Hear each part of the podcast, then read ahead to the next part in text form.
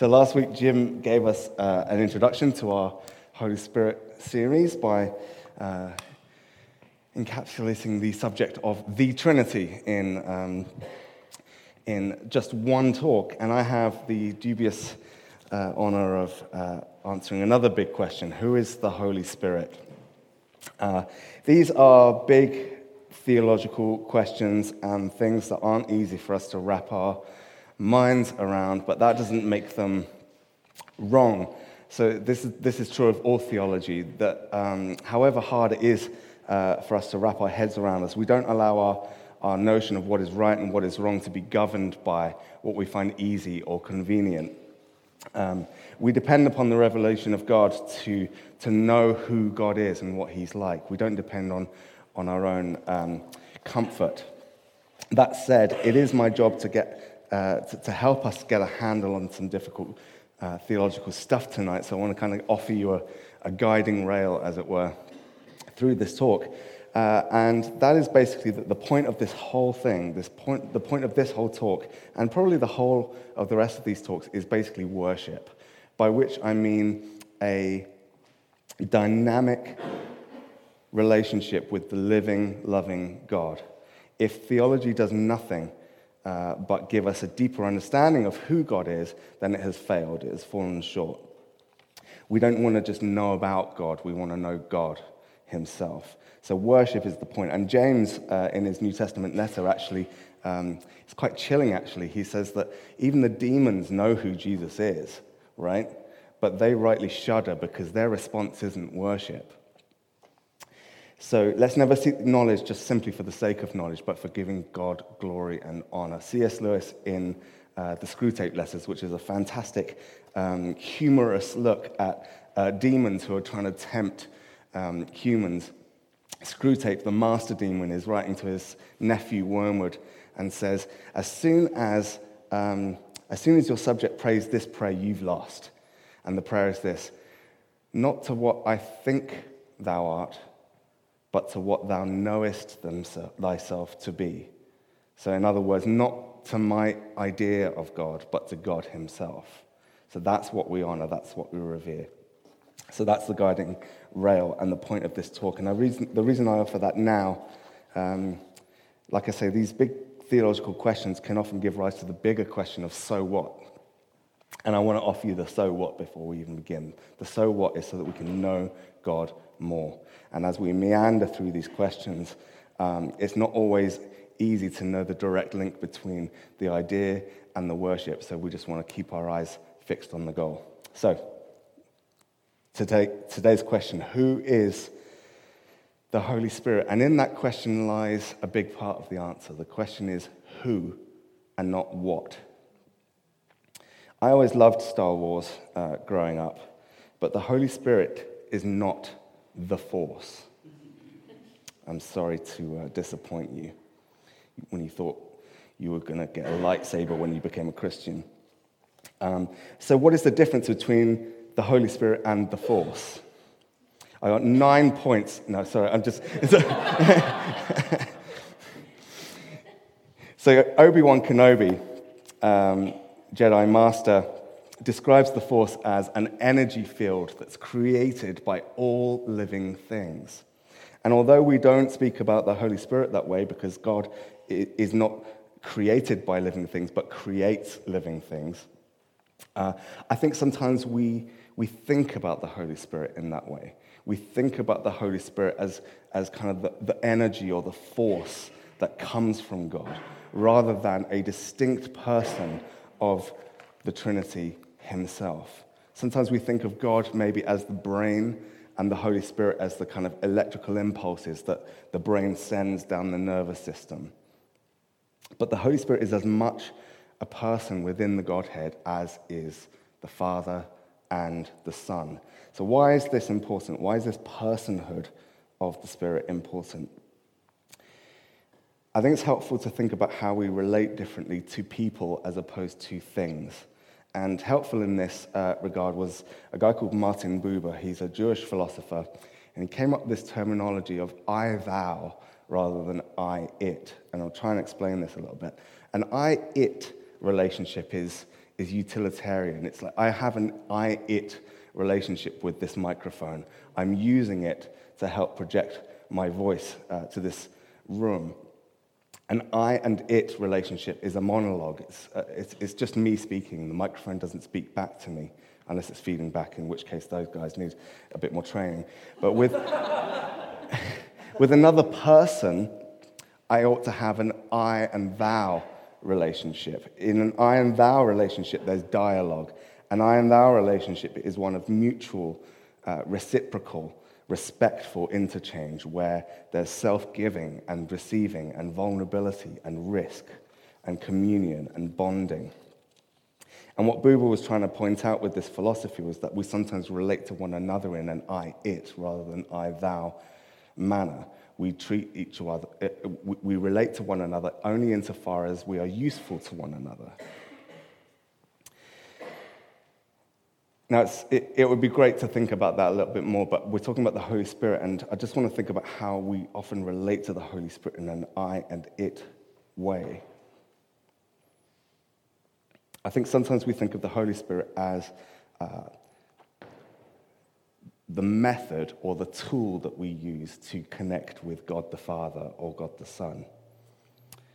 It's almost like God the Father in heaven sent his Son down to kind of install a Wi Fi system right? And he kind of went back up, and the Holy Spirit is this kind of. Oh, is that me popping? This, oh, oh, fireworks, raisin, raisin shenanigans. Yeah, like, like, like, like the Holy Spirit is some kind of Wi Fi that we use to connect with God. But the Holy Spirit is not a Wi Fi signal, because that would make the Holy Spirit just a, a, tool, a tool for our communication with God.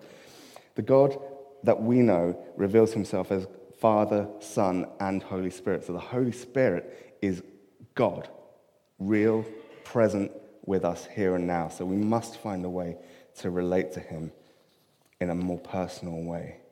And a very brief side note on uh, personal pronouns. The descriptions of the Spirit in the Bible are not as gen- gender specific as uh, the Father and the Son. In the Hebrew Bible, uh, our Old Testament, the uh, word for spirit, which is ruach, is normally uh, treated as a feminine uh, noun. And uh, in the Greek, it's normally neuter, which is neither feminine nor masculine.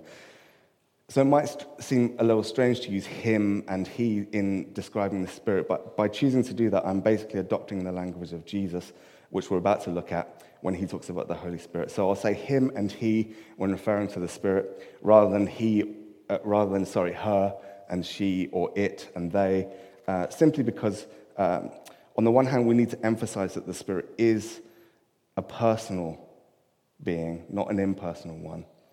But I want to just sound that warning that I don't want to ascribe a maleness to the Spirit that the, that the Bible doesn't, uh, nor do I want to stray too far from the example of Jesus using him and he. So that's the line I'm walking. So to the scriptures. The most direct teaching about the person of the Holy Spirit is given by Jesus himself in chapters 14 to 16 of John, which I'm going to read to you now uh, in little segments. Chapter 14, verse 15 to 17. Can we have that up? If you love me, you will keep my commandments, and I will ask the Father, and he will give you another advocate to be with you forever. This is the Spirit of truth, whom the world cannot receive because it neither sees him nor knows him. You know him because he abides with you and he will be in you. And just jumping to 23 those who love me will keep my word, and my Father will love them, and we will come to them and make, make our home with them. Whoever does not love me does not keep my words, and the words that you hear are not mine, but from the Father who sent me. I've said these things to you while I'm still with you, but the advocate, the Holy Spirit, whom the Father will send in my name, will teach you everything and remind you of all that I've said to you. Peace I leave with you, my peace I give to you. And then jumping uh, through sections of 15, you better check that I'm just not doing an injustice to the text here. I just don't want to have to read out three whole chapters, but uh, go and look at the whole dialogue um, as he's. Um, uh, speaking to his disciples just the, the, the, night of his betrayal. And uh, when the advocate comes, whom I will send to you from the Father, the Spirit of truth who comes from the Father, he will testify on my behalf.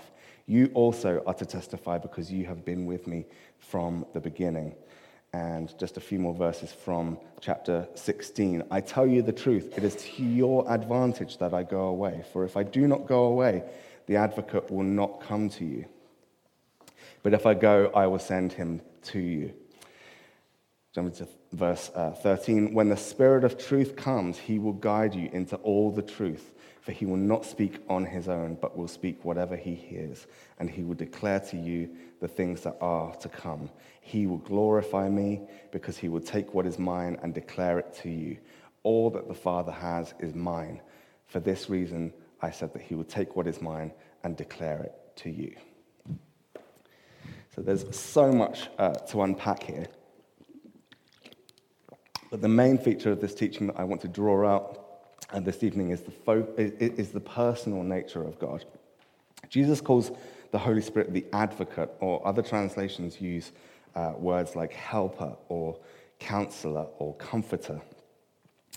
And it's quite clear that none of these titles or roles describe an inanimate, unsentient, impersonal force or energy, but actually are traits of a living, dynamic, sentient, relational, rational being, person.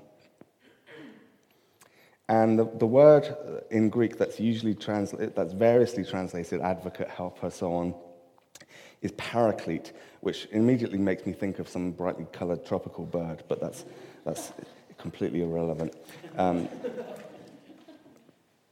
one way to answer the question to answer the question who is the holy spirit would be to study this word study this word paraclete um, and all the nuances of meaning that it has. But i want to pick up on another crucial word that jesus uses when he introduces the paraclete.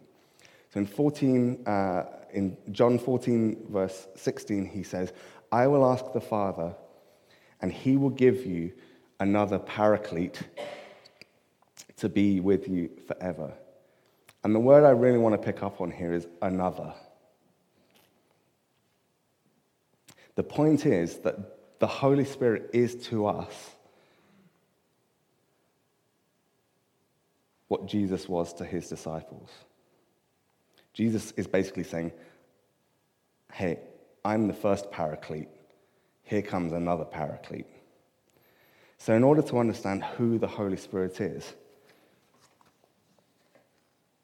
we do well to study the relationship that Jesus has with his followers.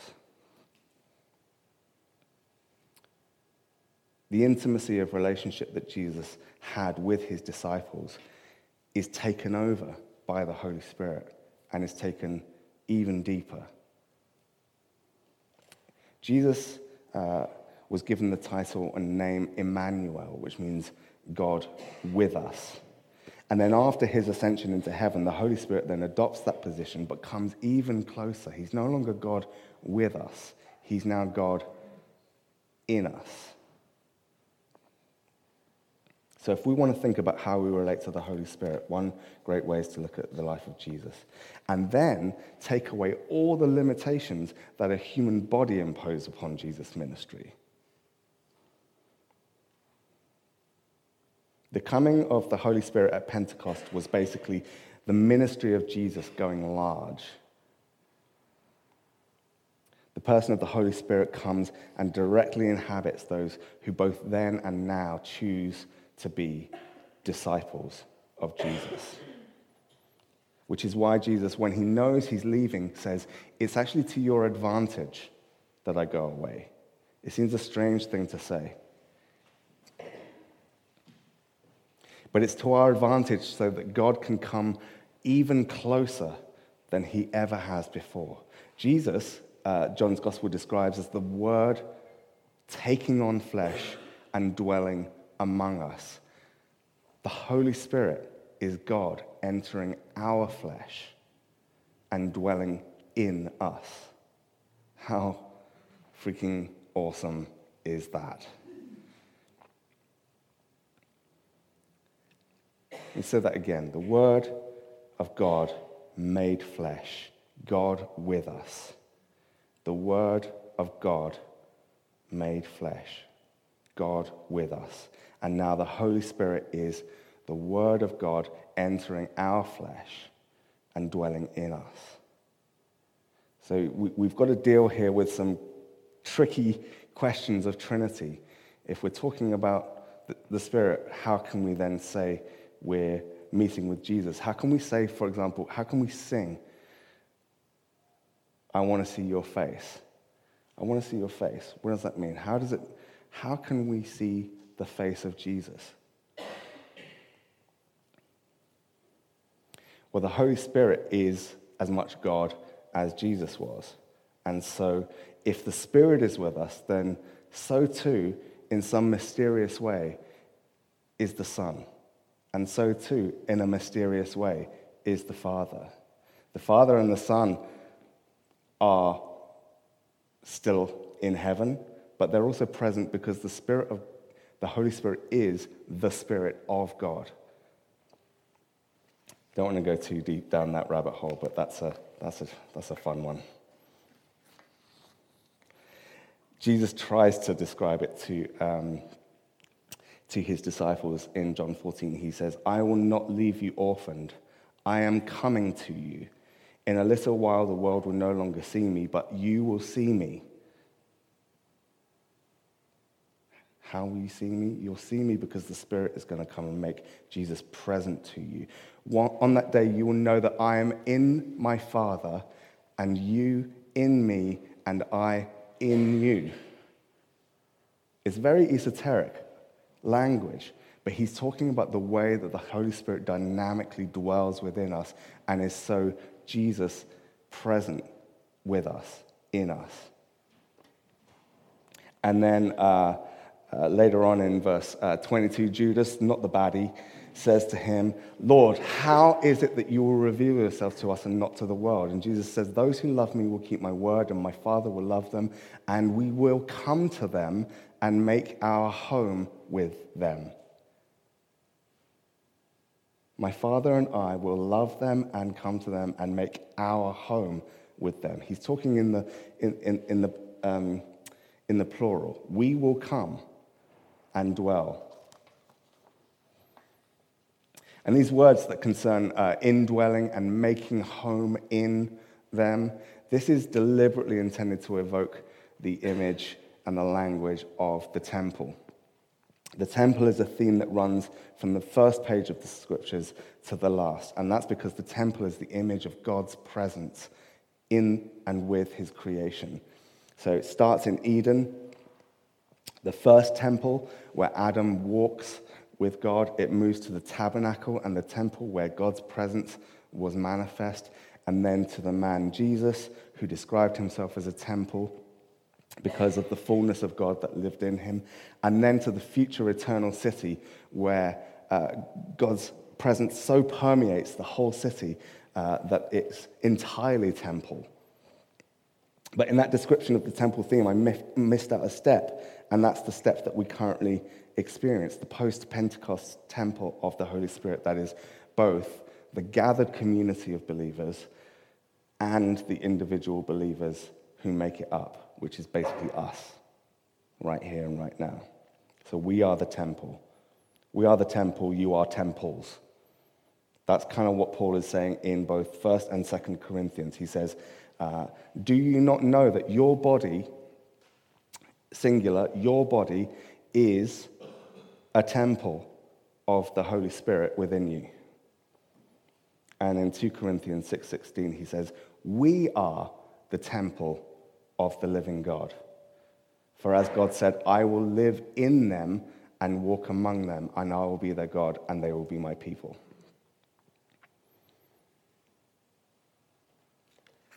That second quote draws from and interprets the incredible vision of the prophet Ezekiel. And it's to Ezekiel that I want to go next before com- coming into land. Ezekiel was a priest whose concern was the re-establishment of the temple as the dwelling place of God's presence and the restoration of Israel as God's true worshippers. And in chapter 37 of his amazing prophetic book, which uh, is proto apocalyptic, which means I get excited about it. Um, uh, Ezekiel uh, says these things. Uh, I'm just going to, we're going to have the words up on the screen, but I'm just going to kind of comment along the way, draw out some parallels for how we see Ezekiel's vision finding confirmation and fulfillment in Jesus and in the post Pentecost church. The hand of the Lord came upon me, and he brought me out by the Spirit of the Lord and set me down in the middle of a valley. And I just want to stop right there and say, here we already see the Holy Spirit working on Ezekiel in the same way as we see uh, the Spirit acting upon Jesus. In Matthew 4 1 and Luke 4 1, it says, Jesus was led by the Spirit into the wilderness. And Mark is even more direct. He says, the Spirit drove him into the wilderness.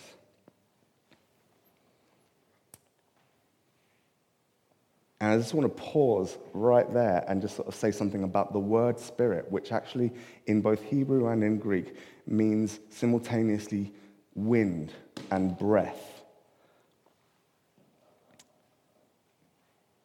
Both words are translated spirit, but could, could equally mean both of those. So this could equally be legitimately translated He brought me out by the wind of the Lord and set me down in the middle of a valley. So imagine Ezekiel, he's just kind of like doing his, you know, going about his daily business, and then whoop, he's kind of caught up by this wind and plopped down in the middle of this valley that is full of bones.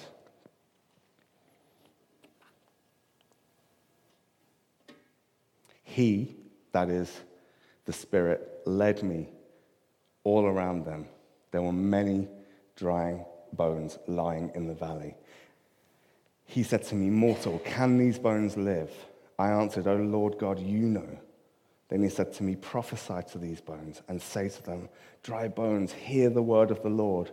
Thus says the Lord God to these bones, I will cause breath to enter you, and you shall live.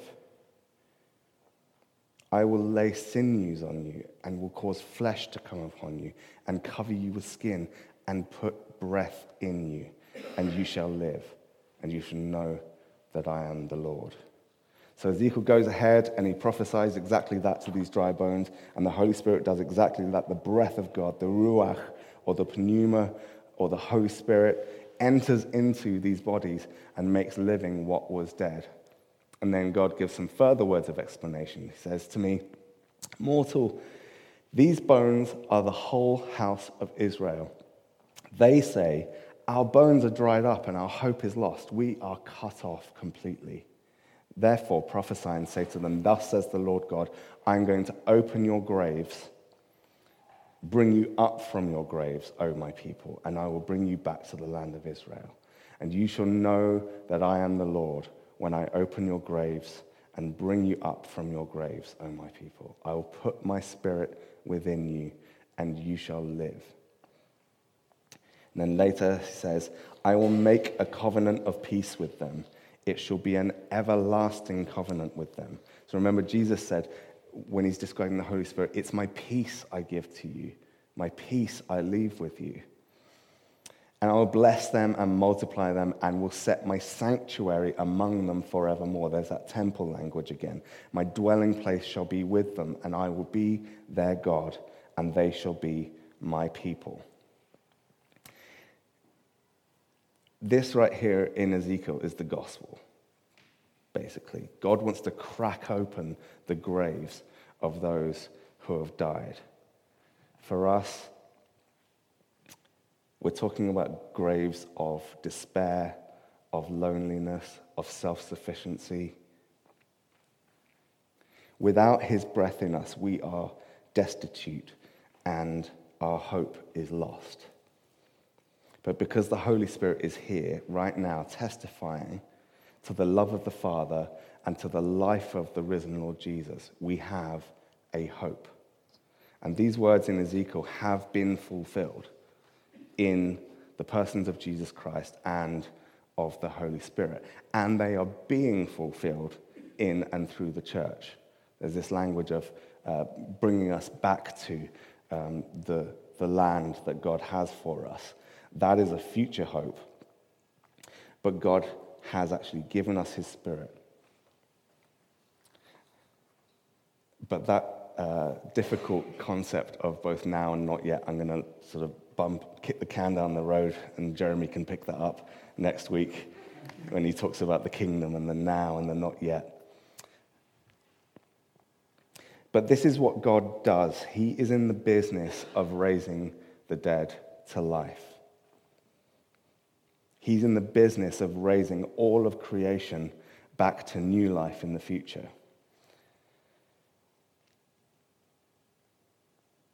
So tonight, I just want us to recognize this clear biblical truth that God, the Holy Spirit, is right here among us right now. He comes to reveal Jesus, He comes to reveal the Father. Through the Spirit, we can know God closer than a lover, closer even than our own selves. But he doesn't go where he isn't invited. He could, but he doesn't. He's gentle, he's kind. He won't enter unwelcomed. Sometimes um, I think, and this is a biblical way of thinking about the Holy Spirit. Uh, sometimes we think of ourselves as containers into which the Holy Spirit, which is a, a liquid or an oil even, uh, is poured. And um, I don't remember who it was that said, um, you know, I leak, so I need constant refilling of the Spirit. But this idea of God as, uh, as the Holy Spirit, as breath or wind, demands another image, and that is one of perhaps hoisting a sail to catch the wind so that we are propelled into the mission that He has for us in the power that He has to give us. So these are active measures that we need to take. It's not simply enough to try and do stuff for God.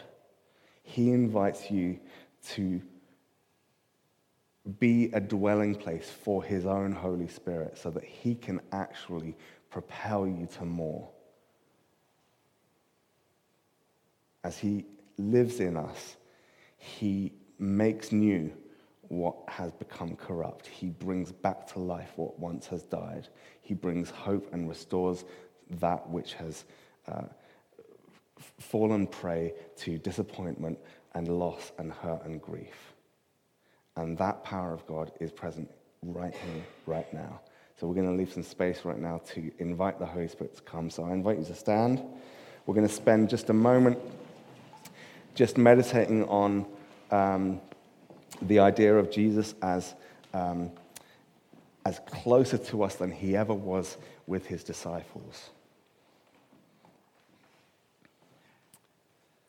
And we don't need we don't need to crank up the music just yet. We don't even need to dim the lights because He is God. He doesn't need our help. Holy Spirit, come.